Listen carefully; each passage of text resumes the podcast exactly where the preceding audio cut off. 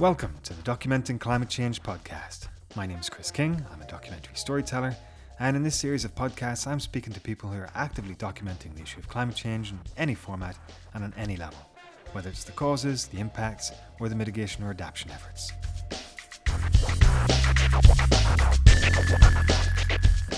Hi everyone, wherever you are, I really hope that you're all staying healthy and well, and thank you for downloading this latest episode of the podcast. One of the key changes that needs to occur in how we communicate and document the issue of climate change is the type of stories we tell. Whether visually or otherwise, we need more human-centric stories, stories of people and of communities.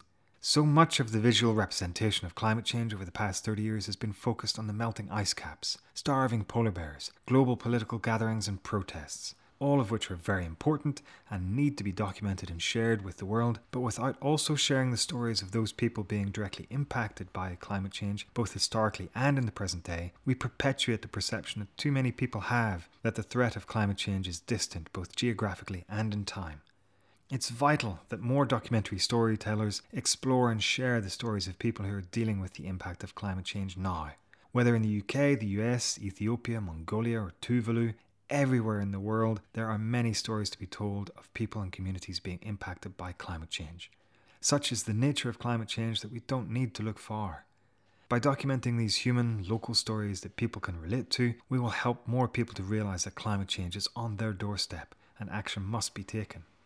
This week's guest is one of the few people who, from the outset of his exploration of climate change, took a human-centric approach. Whether documenting the impact of rising sea levels on coastal communities, or desertification and drought. He's Sean Gallagher, a British photographer and filmmaker who has lived in China the past 15 years, and during that time has explored a broad diversity of stories on the front line of the climate crisis in China and the wider Asian region. I'll let Sean introduce himself and the work he's been doing, but just to let you know that the interview is in two parts, as we talked for longer than expected, and I want to share it all with you. The second part will be published next week, so be sure to subscribe to the podcast so you don't miss out on hearing more about Sean's experiences and advice. If you're documenting the issue of climate change in any way and in any format and would like to have your work featured on Instagram, the weekly newsletter, or on this podcast, then please get in touch with me via email at chris@documentingclimatechange.org. Thanks for listening, and here is the first part of my interview with Sean Gallagher.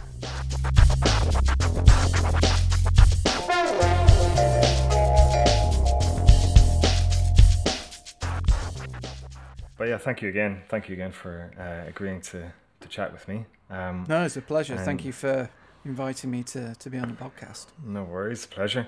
And if you wouldn't mind just starting off by introducing yourself and the work you've done on the issue of climate change. Well, sure. I've been based in Asia for around 15 years now. I'm originally from the UK. I studied zoology at university at Newcastle, and after I graduated, I started to transition into photography. I managed to find myself on a photography internship at a photojournalism agency in London after university, and that was really the beginning of my photography career, and it really inspired me to get into photojournalism specifically. And at the end of that internship, I received a grant which allowed us to cover travel expenses to begin our career. And I decided to travel to China. And that was for the first time in 2005. And then I moved here permanently in 2006. And very quickly, I started to look for environmental issues to work on, because that was really my natural interest. Having studied zoology at university, I had an interest in the environmental issues, in issues related to biodiversity anyway. So I started to seek out those type of stories purely because they interested me the most. At that point, at the beginning of my career, I started to pick up lots of different assignments, started to pick up work for some of the major European and North American editorial publications, doing those general assignments, but then also doing my own work focused on environmental issues, specifically really focused on the climate crisis and issues surrounding biodiversity loss. So from my base in Beijing, I started to work on different stories within China.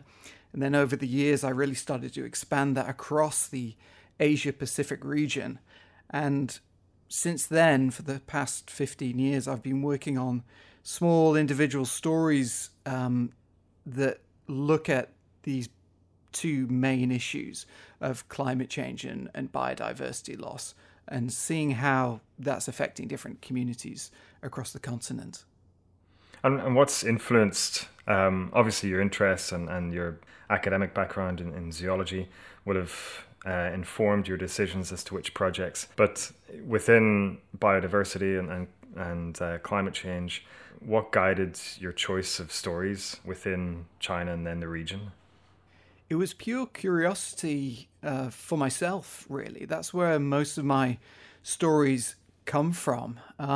It's really this inquisitiveness that most photographers and journalists have about learning about the world and what is happening in whichever corner of the world they find themselves in. And my first story that I wanted to cover when I came to China was looking at desertification. I'd actually read about it, read about the issue for really the first time. During my internship in London, I remember reading a book that looked at environmental challenges in China, and I remember reading a chapter about desertification. And this was on the tube in London where I was going back and forth to my internship. Just in my mind, I could see clearly images of towns and villages being engulfed by sand dunes, by sandstorms enveloping these remote towns and villages. So when I did manage to get to China, I knew that was the first story that I wanted to work on, purely because I'd been inspired by a book that I'd been reading. So that's the typical way that I might find a story idea. It's normally through other sources, maybe a book I've been reading or a film I've seen recently. And then that makes me think, okay, how can I go out and use my way of looking at the world and represent that in my photography? And once you've found that that subject matter that's piqued your curiosity, how do you then gain access to the communities or to the area and explore it in any sort of depth? Well, in that story in particular, in the case of the desertification story, that was really at the very beginning of my career. So I hadn't really had any major publications. I really hadn't done any significant stories at that point. So it was really a case of finding what I thought was going to be one particular community that would visually represent the story, because obviously desertification is a huge story, a huge issue, and there are many different ways that you can approach that issue. There are many different facets to the story about how it's occurring, why it's occurring, who is being affected. So what I try to do, and this is an approach I use with a lot of my stories, is try to pinpoint one community that is being affected and then focus in on that community. So for that project, I found one community in the far west of China that I'd been reading about. And I thought, visually that could be a really potentially interesting angle to the story. And so without any assignment, I didn't have anybody interested in the work. I really just wanted to do it for my own curiosity, for myself, to go and just work on this issue that I'd been thinking so much about. And so I just booked a plane ticket from Beijing to the west of China and spent a week in a place called Dunhuang, which is in Gansu Province, which is in the far west of China, just photographing this one town and how it represented that particular aspect of the issue of desertification. And then once I'd finished that project, I came back, I edited the work, and then there was a grant opportunity that came up just at about that time while I was doing it. So I thought, well, I have this portfolio of work that I've just shot for myself. Why don't I just apply for this grant? I wrote a little accompanying text to go with it to explain the relevance of the story, the relevance of the issue. And then I was lucky enough to get that grant, which gave me the extra funding so that I could go back to that region and go even further in depth into the story. So it really started just out of my curiosity because I wanted to do that story for myself. But then I was able to really expand it and go much, much deeper by getting the grant funding. And so after that, that actually turned into a whole 6-week project, which I managed to turn into traveling from one side of China, from Beijing in the east, all the way to Xinjiang Province, which is in the west of China. And I did that overland, traveling by train and bus, and stopping off along the way at different communities. I pinpointed about 5 or 6 different communities that I thought represented really interesting different parts of the bigger issue of desertification. And I'd spend a week in each place doing a little mini story and then bringing them all together at the end to present this broader story of the complete issue. So that's quite a typical way in which I work, really, looking at small stories that represent the bigger picture.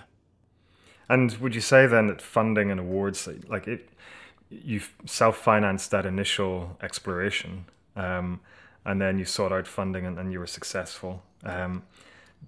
Do you think the funding and awards that you have been receiving have been pivotal in terms of your ability to explore these subjects in greater depth? Or, you know, would you have done it without that funding and self-financed it, or would you have just explored other things? What do you think the role of funding and awards has been, and the importance and significance in terms of your practice and your exploration of these stories? Well, I think getting funding for a project that you want to work on is it's the main challenge for every photographer out there, or filmmaker, or writer, especially if you're working freelance like I am. I mean, it's a lot of these stories that I work on require a lot of time and travel, of course. So there are a lot of just plain logistical costs that you need to cover just in making these happen. So you've got to be really quite inventive as a freelancer in trying to find ways in which you can fund your projects. And you know, that can happen in a variety of ways. You can self-fund your projects, which isn't a great long-term plan.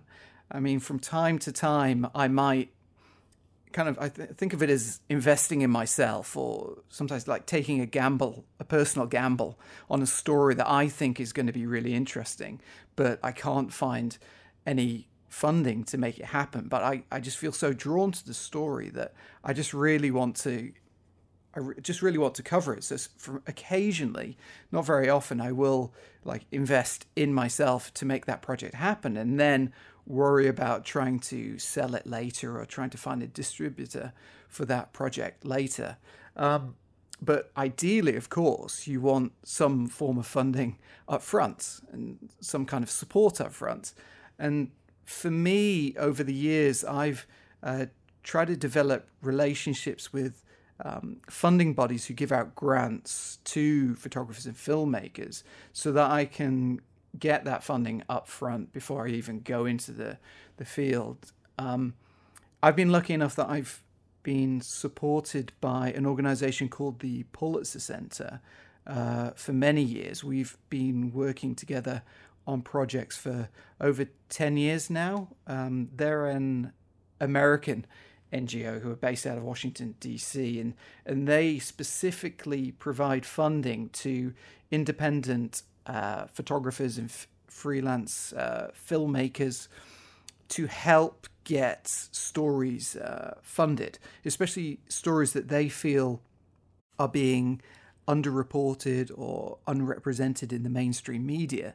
And obviously, many different types of environmental issues, especially those connected to climate change over the past 10 years, are very much those kind of stories that haven't been represented very much in the mainstream media, obviously more and more so in recent years, which is really great to see. But when I was starting out around 15 years ago, there really wasn't much dialogue about some of these types of stories. So finding an organization that I could work with on a regular basis who could help me cover those logistical costs, and then I would then have to deliver by making sure that those stories were getting published in the mainstream media. That's the relationship.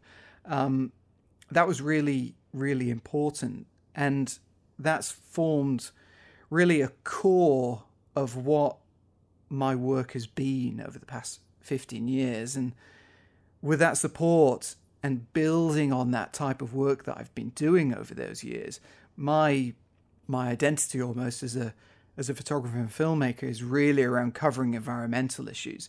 So now I'm able to pitch many of these ideas to mainstream publications in Europe and the West, and then get some of that support and funding upfront for projects that I have ideas for. So it's become much easier as time has gone on to get support for projects. Although, I still struggle quite often to get funding and support for projects, so you have to be really flexible. For one project, the type of funding model that you got for the project that you did previously may not work for that next project. So you've always got to try to be very creative about how you get that funding. Be open to different funding bodies who might be able to fund your project. Not be afraid to, take a risk on yourself and going out if it's possible to do that work and that story and try and make it happen. So there are lots of different avenues to make projects happen, but it's never easy, and you still have to keep an open mind how you might make a project happen. But if you really want to make it happen, you have to just keep working away and exploring the avenues that might be able to help you get it made. So you're saying that a lot of your work is pitched or sold to Western media outlets, but is there any appetite for it in the Asia region, and in terms of having local stories and having them exposed to a local audience, or is it just being picked up by the Western outlets?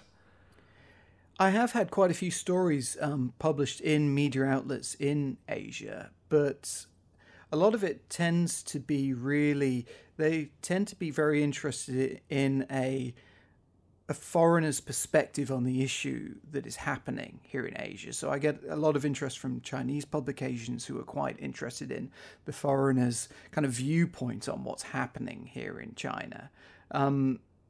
And I mean, that's one way of viewing it, but I have found that my approach has been really just from my perspective. I'm trying not to look at it, an issue like climate change, in terms of a foreigner looking at what's happening in China, because these issues really aren't specifically about me or about the whether it's a local photographer covering that issue. And it's hard to get past that with some of the publications here in Asia that I've tried to deal with the story, trying to get them to look at the issue. Don't concentrate on the fact that it's a foreigner who's come here to have a look at what's happening.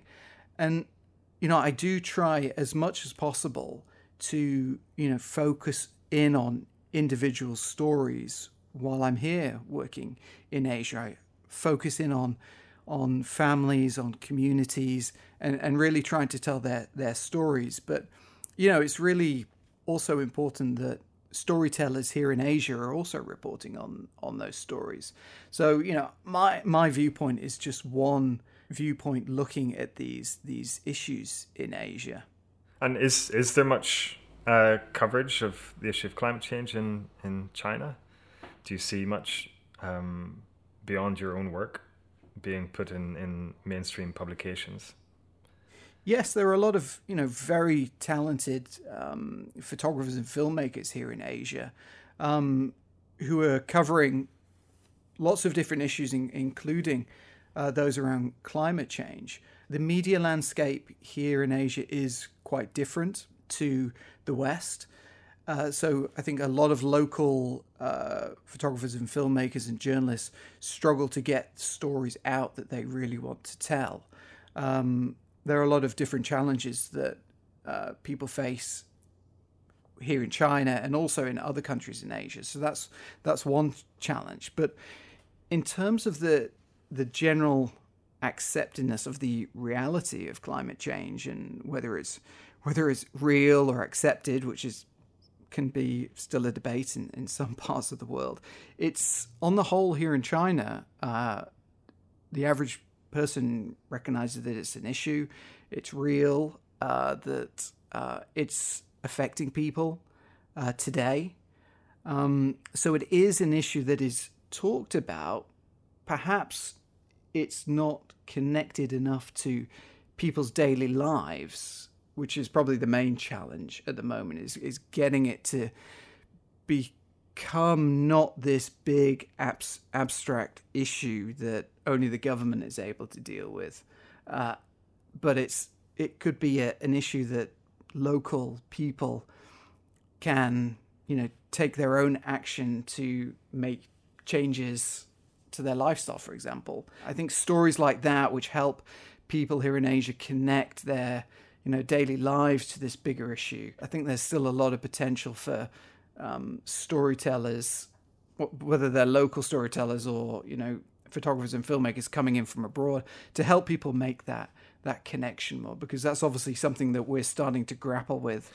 Yeah, and I definitely think it's the same here in terms of really bringing it to people's doorstep and nurturing an appreciation that climate change, it's a global issue, but it's impacting everybody at the moment, on differing levels, obviously.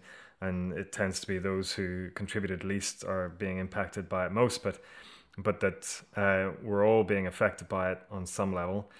Here, in the kind of physical sense, it would be coastal erosion and flooding, but then also more discreetly, it's about the price of food and access to certain things like coffee and chocolate and those things that are being impacted by climate change, because here we're very dependent on imports.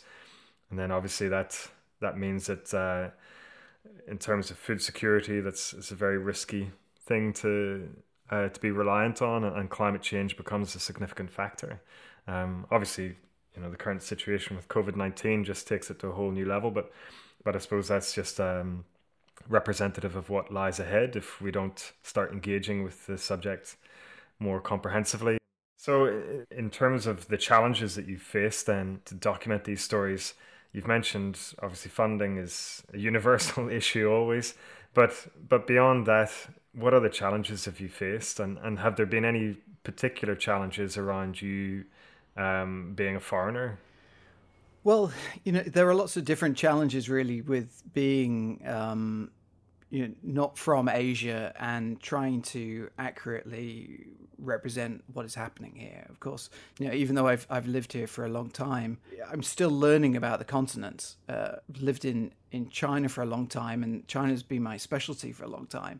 But I've also covered, many other countries in Asia. So it's the challenge of really trying to fairly and accurately understand and cover the stories in the right way, I think is one big challenge. And I think the longer I've spent here in Asia, the more I've started to understand the continent in itself and many of the other individual countries and how the dynamics of how the countries play off one another in terms of the environmental challenges, but also in terms of social issues and political issues.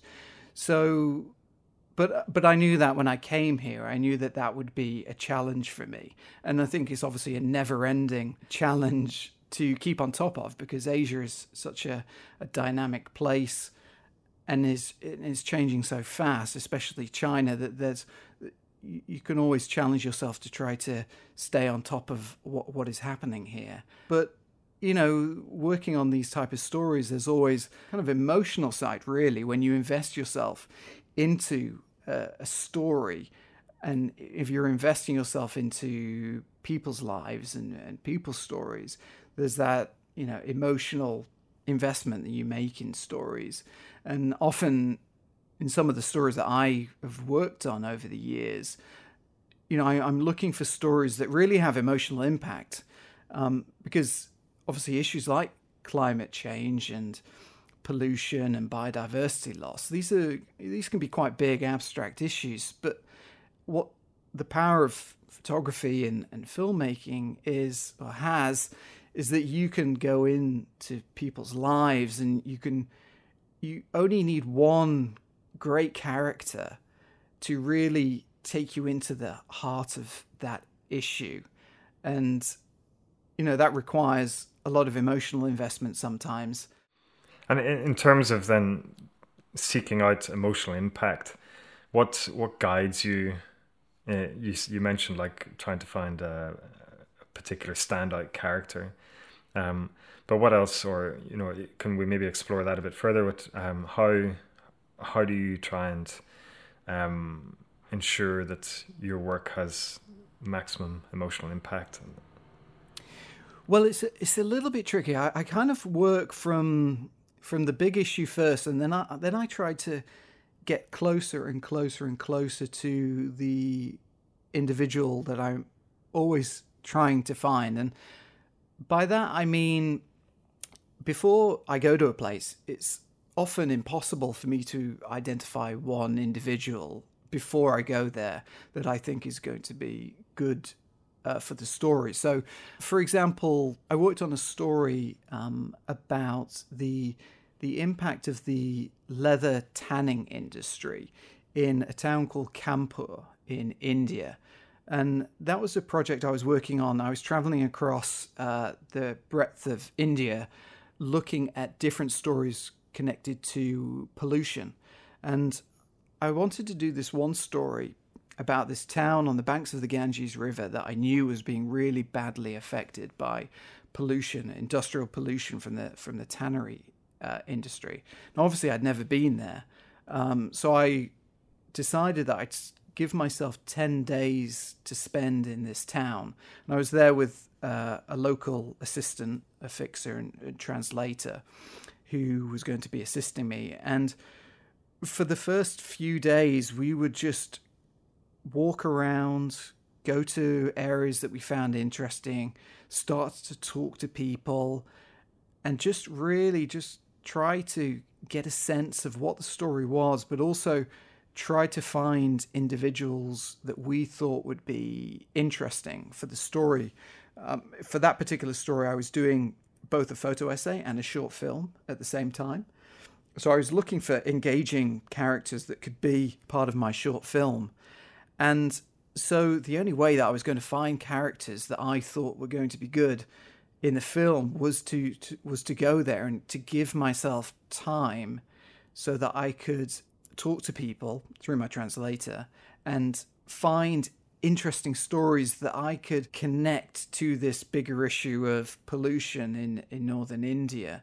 And so over the course of the first week, I managed to identify a few different characters, one or two who I thought were going to be, you know, really strong for the story, and then I started to spend more time with them, and I shot aspects of their life that were connected to the story, interviewed them, and then found that I got some great interviews where people were really revealing themselves to me on camera through the interviews that I did, and that was from the time that I invested in being there with those people, and those people became like really central characters as part of that film, and they really revealed a lot of emotion on camera, which I was then able to connect to this bigger issue that I was trying to communicate.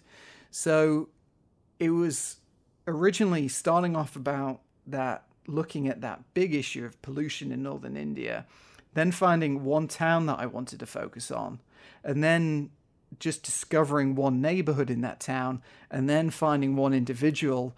And then once I found that individual, I then thought, this is a great character who I can really connect to this bigger issue that I'm trying to communicate. So that's really the typical process that I'll go through when I'm trying to find good characters that represent the bigger issue. But it's always a bit of a gamble, because a lot of the time you don't know.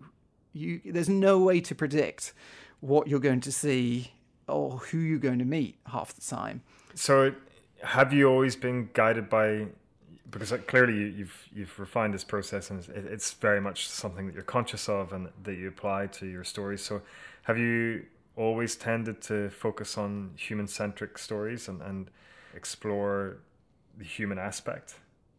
I'd say 99% of my work is focused on that very thing, is about making sure that these stories that I choose to cover are connected to people in some way. If you look at my photographs, again, 99% of them are showing that relationship between humanity and nature. And I personally feel that is the most important way that we can get people to connect with these bigger issues. Like I mentioned before, an issue like climate change is this often big, abstract phenomena that we struggle to, put our finger on. We struggle to visualize. So I think it's my main aim is that I try to humanize this issue, to show people how real people, are being affected by these issues across the world. And it doesn't matter whether it's the climate change angle or whether it's looking at the biodiversity loss angle. Yes, photographing nature and wildlife in its purest form, in terms of like wildlife photography, for example, I think is incredibly valuable in helping people really value nature, in looking at the beauty of nature. But that's not my particular approach. I really want to take the approach of really making sure that people understand that we all live within a system, within nature. So I'd rather look at an issue such as human-elephant conflict, for example. That's a story that I did in Sri Lanka. Now, one approach would be to take a wildlife photography approach and just photograph the elephants in their natural remaining habitat in Sri Lanka, for example.